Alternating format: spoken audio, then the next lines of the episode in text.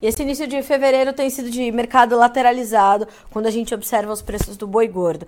Há uma demanda interessante pelos produtos do Brasil, uma perspectiva importante para um melhor escoamento externo para as nossas exportações para este mês que está começando agora. Para nos ajudar a entender como está tudo isso e como isso impacta principalmente para o pecuarista brasileiro, para os frigoríficos brasileiros, que aliás terão mais plantas habilitadas ali para exportar pela Rússia, também vamos saber um pouquinho mais sobre isso. Para nos dar mais detalhes sobre esse cenário, Fernando Henrique Iglesias, analista da Safras e Mercado. Fernando, é sempre um prazer recebê-lo. Seja bem-vindo. Bom dia. Bom dia, bom dia a todos que nos acompanham aqui no Notícias Agrícolas. É um prazer estar aqui em mais uma oportunidade e vamos falar sim sobre esse contexto do mercado do boi gordo durante essa primeira quinzena de fevereiro. Já temos alguns indicadores interessantes, algum certo otimismo dentro do mercado, mas de qualquer forma tem muita água para rolar dentro desse mês. Agora, é, é, tá correta essa, essa, primeira, essa primeira parte da nossa conversa, Fernanda? A gente tem realmente uma, uma, um momento de lateralização para os preços? Os preços estão trabalhando num, num intervalo bem claro e definido nesse momento? Sim, principalmente quando nós olhamos para o mercado paulista, para São Paulo, essa movimentação está muito clara desde que começou o ano. O mercado trabalhava ali entre 240 até 250 reais por arroba. Agora esse 250 não está mais presente ele não está acontecendo mais negociações nesse patamar, no máximo, o teto dos preços tem acontecido aí a 245 por arroba, é, mas de qualquer forma, está respeitando ali um padrão entre 235 até esses 245 reais por arroba, um perfil realmente um pouco mais acomodado. Tanto que a movimentação da B3 no mercado futuro também aponta para um movimento de acumulação de tendência, que é quando o mercado não apresenta uma tendência definida. Então ele também está caminhando, o gráfico, quando você abre o gráfico da B3, ele vai ter essa característica mais lateralizada, mais de lado realmente, que é justamente esse perfil das negociações que nós temos no físico hoje, no decorrer desse nesse comecinho de ano, nesse primeiro bimestre. Agora, Fernando, quando a gente olha para esse cenário, de que forma ele pode é, ou não impactar nos preços, antes da gente entender efetivamente o que ele vai significar para o nosso comento? Bom, vamos, vamos começar aqui por um aspecto muito importante nessa primeira quinzena de fevereiro. Nós tivemos um escoamento da carne lento em janeiro. Os preços acabaram caindo de uma maneira agressiva. Só para ter uma noção para quem está nos acompanhando, o traseiro bovino, que é aquele corte que reúne é, as partes nobres do boi, né, os cortes nobres, alcatra, picanha, mignon, ele caiu de 20 reais por quilo, 20,20 no comecinho do ano, para 18 reais teve uma queda muito importante do traseiro em janeiro. Isso é um sintoma realmente de dificuldade para escoar essa, essa carne. E esse foi um dos motivos que levou os frigoríficos ali a pôr o pé no freio, a tentar baixar preço. O que segurou um pouquinho ali esse mercado foi a cadência das negociações que o pecuarista impôs. Então, temos um momento agora, nessa primeira quinzena de fevereiro, que o escoamento de, da carne de fato está melhorando. Os preços do traseiro bovino estão apresentando alta, preços do dianteiro também apresentaram recuperação e isso vai melhorando é, as perspectivas para esse mercado. Esse, essa queda dos preços da carne pode ser atribuída como um grande vilão nesse início de ano e agora essa recuperação é muito bem-vinda e vai permitir aí é, enxugar esses estoques de carne e talvez ajude é, na movimentação da indústria dentro do mercado, fazendo com que ela pague mais para para essa roupa do boi gordo. Até porque você estava é, me explicando um pouquinho antes da gente entrar no ar que a gente não está falando de problemas ou preocupações com o volume de carne escoada pelo Brasil, mas sim os preços pagos por ela é, e principalmente 2023 que foi um ano bastante difícil para isso. Quais são as perspectivas para esse 2024? Vamos lá. Esse comentário que eu fiz ali sobre o escoamento da carne, eu estava falando no mercado interno. Tá? Ah, sim, perdão. Colocar isso, de, deixar isso bem claro. Agora, quando nós olhamos sob o prisma das exportações, o Brasil caminha para mais um ano de recorde de embarque. O Brasil deve bater mais um recorde de exportação agora em 2024. O Brasil está numa posição muito destacada quando nós olhamos o contexto global e não só para carne bovina. Tá? Muito provavelmente teremos um recorde de exportação de carne suína também e números muito próximos do que nós embarcamos é, de carne de frango ano passado. Certo. Tá? O Brasil teve um recorde de exportação das três proteínas em 2023 e para 2024 temos previsão de recorde para pelo menos duas delas. Então o Brasil vai vendendo grandes volumes de carne, vai conseguindo colocar muitos produtos para fora e hoje nós estamos realmente com um grande destaque. Quando nós olhamos nossos concorrentes em relação à carne bovina, Estados Unidos com problemas graves em seu rebanho, União Europeia também apresenta encolhimento do rebanho tanto de bovinos quanto de suínos. E também nós temos a Argentina com dificuldades causadas pela política no ano passado e pelo clima, né? O Laninha provocou prejuízos enormes para a pecuária de corte lá da Argentina e isso vai colocando o Brasil ali como melhor alternativa de fornecimento global.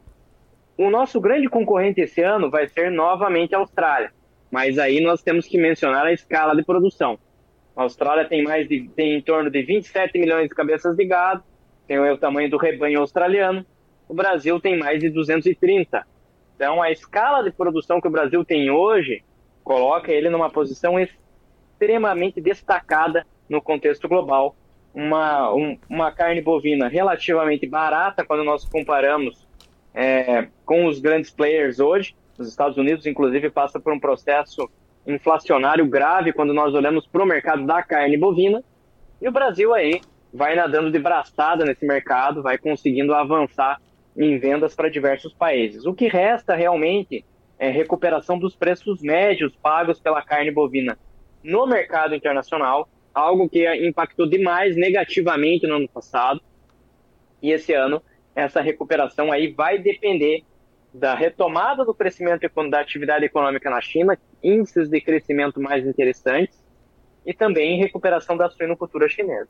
Como está a sua análise em torno disso, Fernando? Você tem essa é, é você imagina que a China vá é, respirar um pouco mais aliviada nesse ano de 2024 ou ainda com certa dificuldade e, os, e, e, e o que a China viveu nos últimos três anos é, é, mudou muito, o, o, o, principalmente o padrão dos hábitos alimentares. Claro que não vão comer menos e nem vão deixar de comer carne, mas eles mudaram a, a forma de consumir essas proteínas, estão comendo mais em casa, menos em restaurantes. Isso vai fazer, vai fazer diferença para a gente entender essa perspectiva de consumo pelos chineses?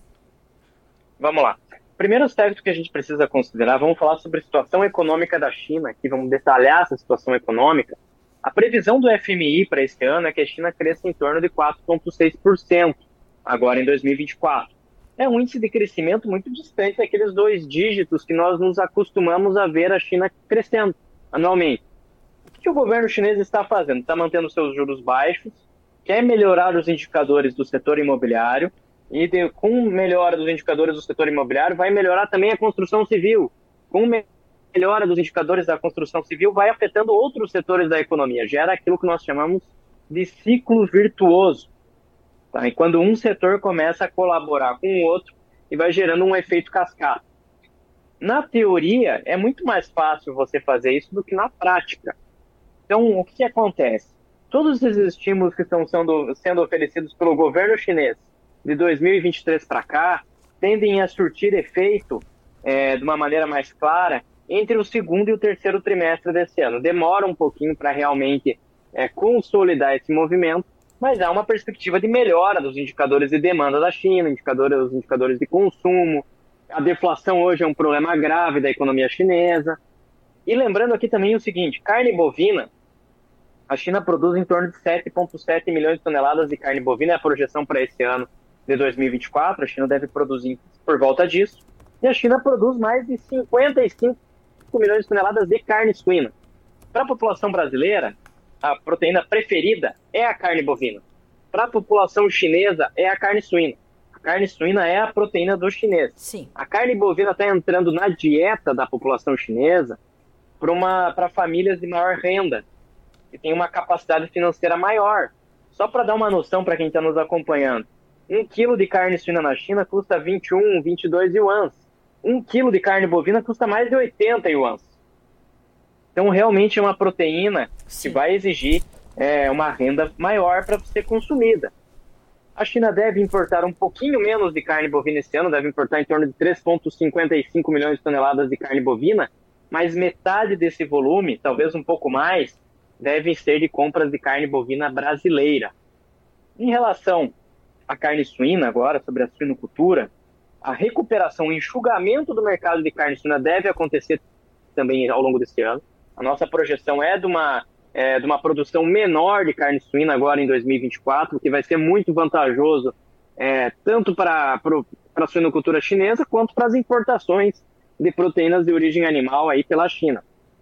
Então isso vai acontecer, vai enxugar esse mercado doméstico agora no feriado de Ano Novo Lunar e pelo, é, entre o, o segundo e o terceiro trimestre, muito provavelmente nós vamos ver é, um mercado mais propenso a altas no mercado doméstico chinês, o que permitiria que os importadores chineses pagassem um pouco mais pelas proteínas de origem animal no mercado internacional.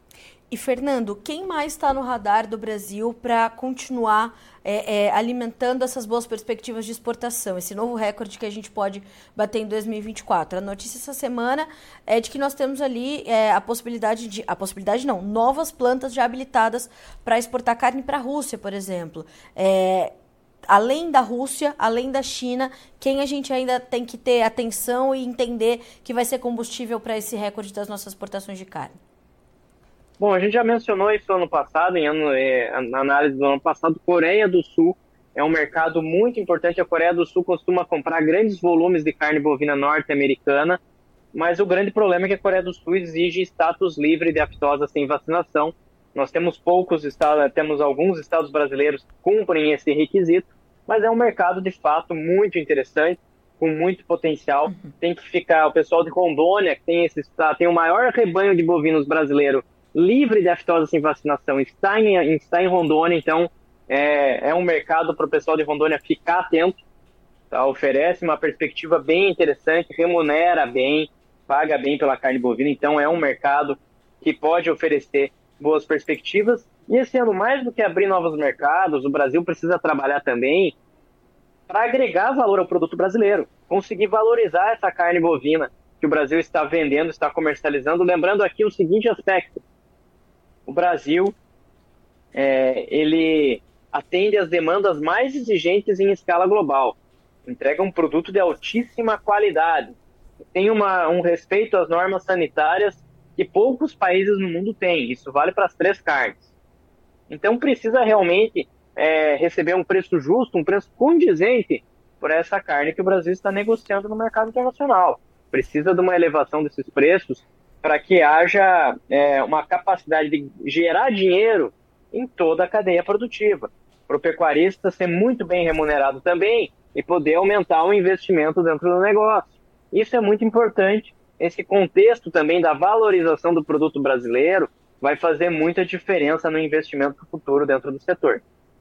Fernando, quando a gente tira é, é, o foco dessa condição é, é externa e começa a olhar para a nossa demanda interna e para como esses dois fatores se combinam para mexer com os preços, essa você vê que o combustível principal para os nossos preços em 2024 ainda vai vir, uh, uh, né, já está vindo essencialmente das exportações, ou a gente tem uma perspectiva também de que a demanda interna tenha um pouco mais de fôlego aí ao longo desses meses e também seja uma, uma peça importante na formação desses preços, pra, não só para o boi, mas para a carne. Como é que a gente entende esse, esse segundo mês de 2024 sinalizando como vai ser o ano para esse mercado? Bom, basicamente o que a gente precisa falar sobre demanda doméstica é que uma importante parcela da população brasileira, principalmente aquelas famílias que se mantêm com um ou dois salários mínimos, elas seguem com poder de compra reduzido.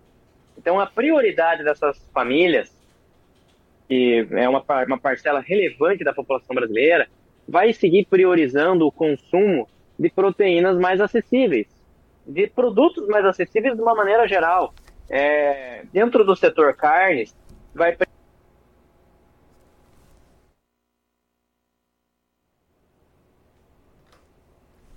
Fernando, a gente parou de te ouvir.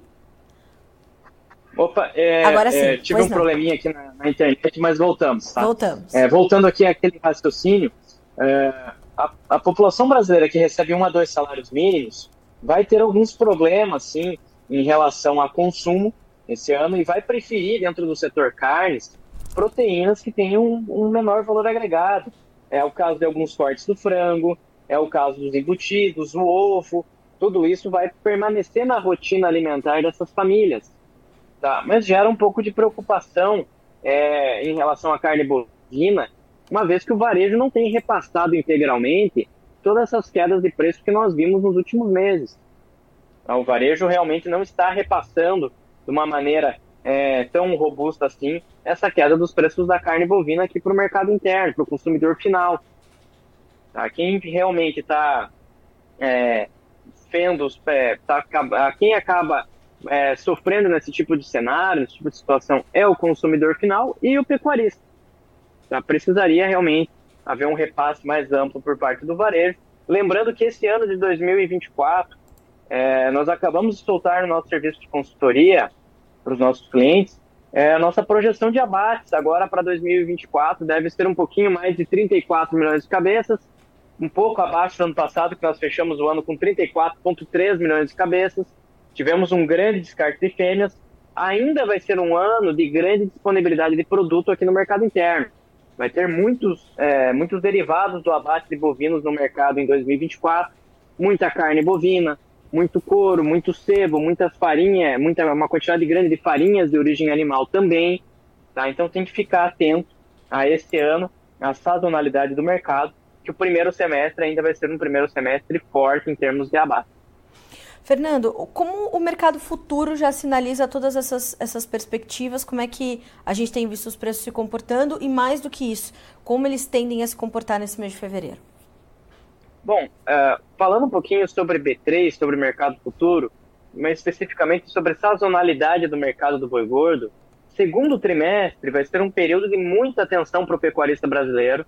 É o auge da safra do boi gordo, então é muito provável que os preços marquem mínima nesse período do ano. Se o viés é de queda dos preços, é muito importante que o pecuarista comece a sinalizar, comece a adotar estratégias coerentes com esse momento. Tem ferramentas que o mercado oferece para se proteger da queda dos preços. Então, é, fazer operações visando, visando, com medidas protetivas, em especial para o contrato maio, pode ser muito interessante para esse pecuarista para se proteger de uma potencial queda dos preços e manter suas margens, manter sua rentabilidade média. Tá? Então, nós temos aí uma série de alternativas, opções do mercado OTC.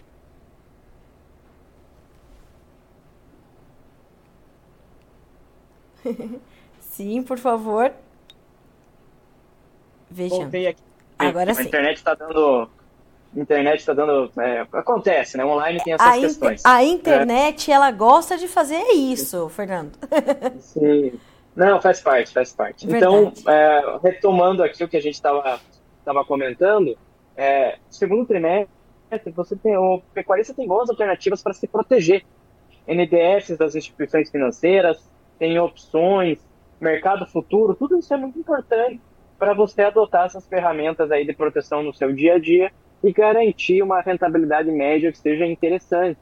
Então, é, aqui na Safra de Mercado, nós oferecemos aí é, consultoria para ajudar esse pecuarista na tomada de decisão e também ajudamos, também oferecemos auxílio e suporte para outras commodities, exemplo da soja, do milho, algodão e assim por diante. Então, é, nós somos parceiros do agronegócio, né?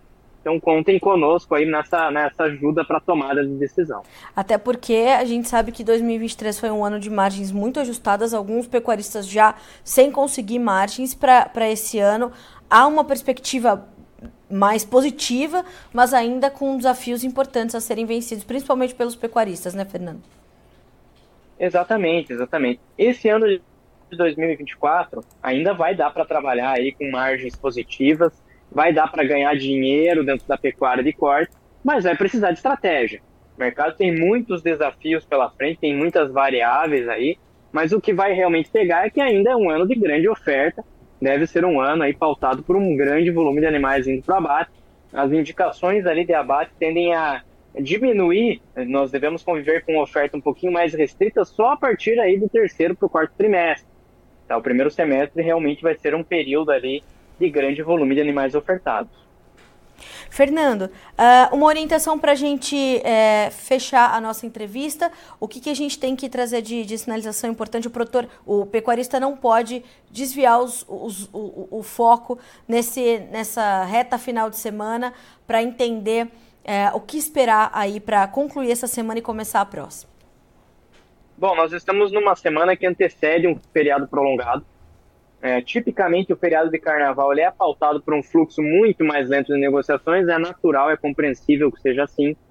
Tá? Então, tem que prestar muita atenção hoje, no curto prazo, nas escalas de abate da indústria frigorífica.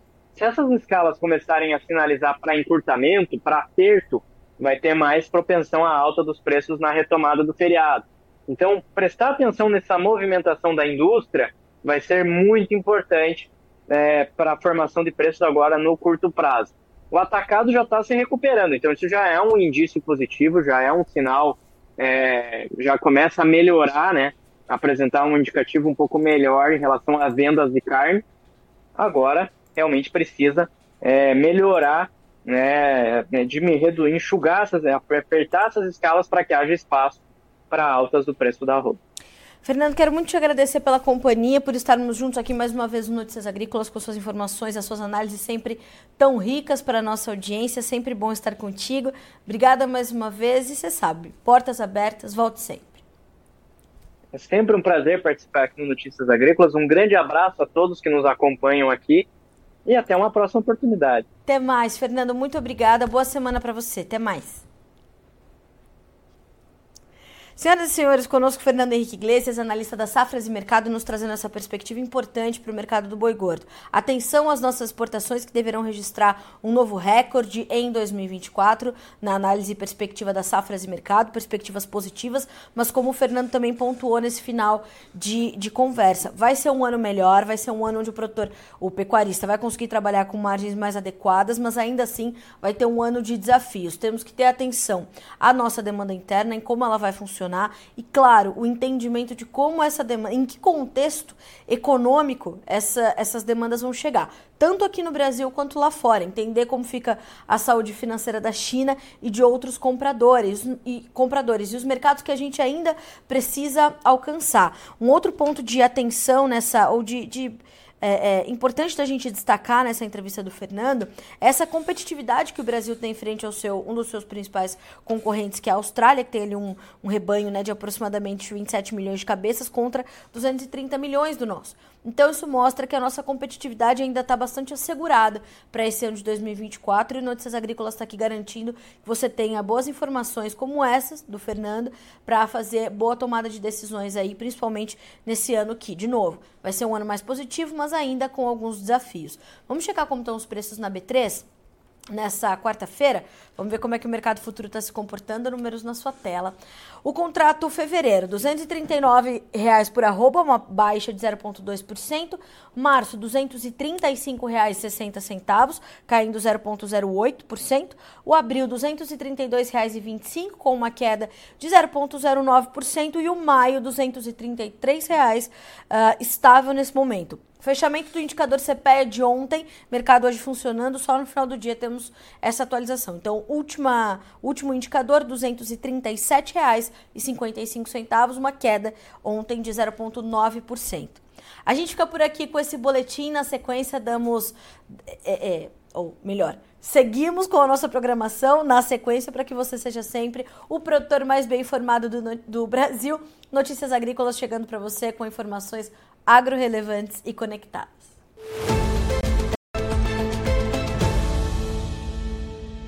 Participe das nossas mídias sociais no Facebook Notícias Agrícolas, no Instagram arroba Notícias Agrícolas e em nosso Twitter arroba Noteagri. E para assistir todos os vídeos, se inscreva no YouTube, na Twitch, no Notícias Agrícolas Oficial.